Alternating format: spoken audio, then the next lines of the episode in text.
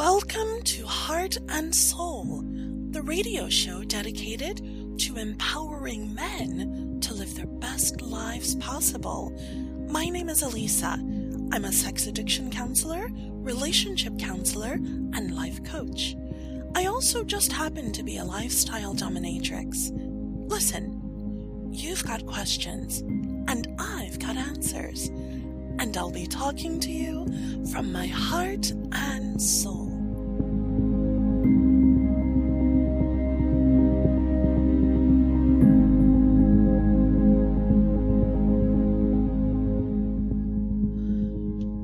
Recently, I responded to an online post by a man who was concerned about the fact that he was destroying his second marriage because of a sexual addiction, meaning an addiction to sex, porn, and or masturbation.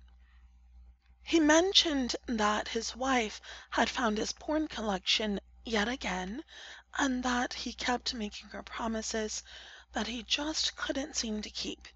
That he kept trying to alter his behavior, but that he kept failing.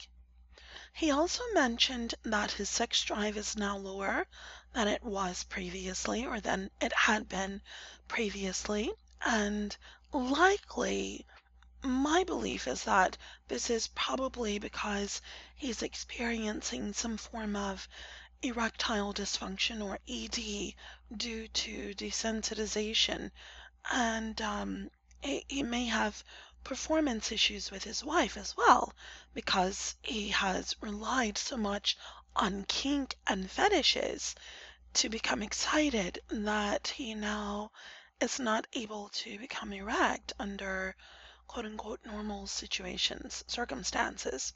So, this was my advice to him, and this is my advice to those who are listening who experience similar problems. 1. Learn to identify your emotions. Sex addiction rewires your brain so that you become separated from your own emotions. You're running, you're afraid, you're running to something, you're running away from something. The idea of just sitting still and being in communication with yourself probably frightens you. So, one of the best things that you can do, and I know that this sounds like nothing, but this is a big deal. One of the best things that you can do is learn to identify how you're feeling. Because what you're going to do then is learn what to do with those feelings. Again, with addicts, they feel something um, and they are running. They have this knee jerk reaction to run to their addiction, to find some sort of relief or release, or they use the excuse of being bored. You're not bored, you're running. That's what's happening. Because if if you were just simply bored, then you would, you know, find something to do. You'd find something to do that excited you. But this is not boredom. This is you running. I 100% guarantee that that is the case. So, when addiction is no longer the thing that keeps you balanced, even the most basic emotions can be overwhelming. So you have to be able to sit still, see how you're feeling, and then you need to learn what to do with those emotions. Number two, you learn to identify your triggers. This does tie directly into your emotions. What was the thing that triggered you? If you feel sad or overwhelmed, what triggered you? What got that ball rolling? You need to be able to identify those things because that is how you are going to clean up your space and keep your space clean. But you can't organize a lovely space for your brain to rest in, your soul to reside in, you know, for you to be able to just relax and just let go. You can't do that for yourself.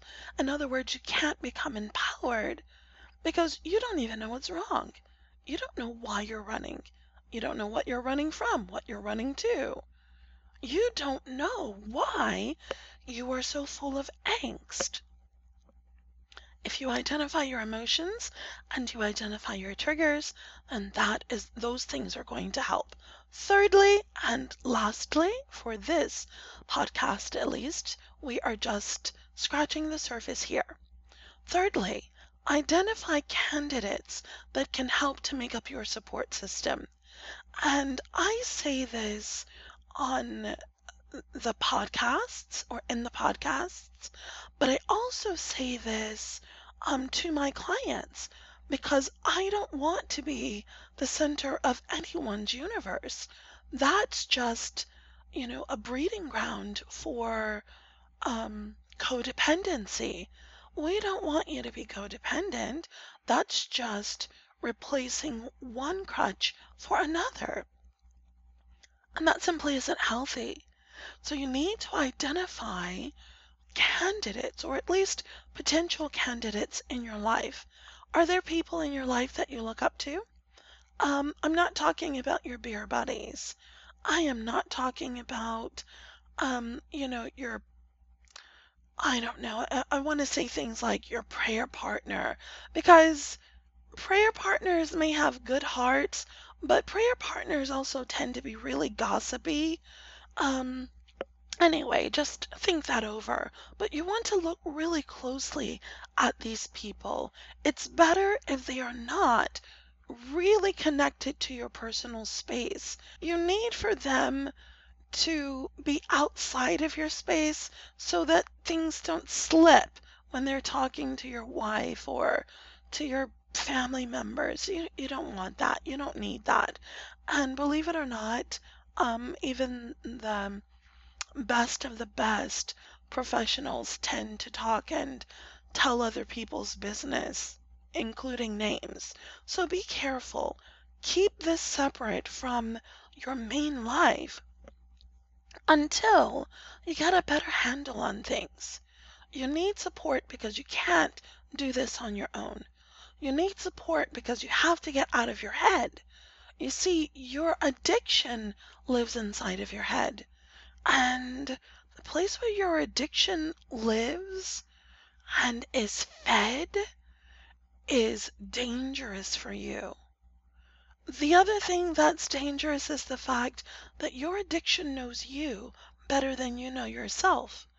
So, haven't you noticed that there are times when you know, you're like, oh yeah, I've got this. I'm good. You know, I don't even know why I was so worried. I've licked this. And then three days later, six, seven days later, you start wanting to go back and you're like, no, I'll just wait it out. And your addiction is like, nope, I've got you. I've got you wrapped around my finger. And I know exactly what I'm going to do with you. I want to ruin you. That's what's going on with your addiction inside of your head. You've got to be able to get out of that space. You've got to be able to speak with someone who understands addiction and who is willing to understand you and your story um, so that you have a, a, a very specialized um, kind of plan to come out of that addictive space. Maybe you're one of those people who needs encouragement. Maybe you're one of those people who needs to stop bullshitting, and so you need a lot of accountability. Maybe you just need support. Maybe you need a combination of all of these things. Maybe you need a place where you can just do your own work and the person is there to help support you while you do your work. Maybe you know how to get to your answers. You're just afraid to do it on your own. Every person is different. Everyone needs something different. And so your journey is not going to look exactly like anyone else's. Your journey is uniquely your own. But these three things do work for all addicts, especially sex addicts. Learn to identify your emotions, learn to identify your triggers, and identify candidates that can help to make up your support system. I hope that this has been helpful for you. Thank you for tuning in to another episode of Heart and Soul. I'm Alisa, sometimes referred to as Mistress Alisa. To learn more about me and these types of podcasts, visit my website at alisacoaches.com. That's Alisa, A L I S A, coaches, C O A C H E S dot com. That's www.alisacoaches.com. I'll see you next time.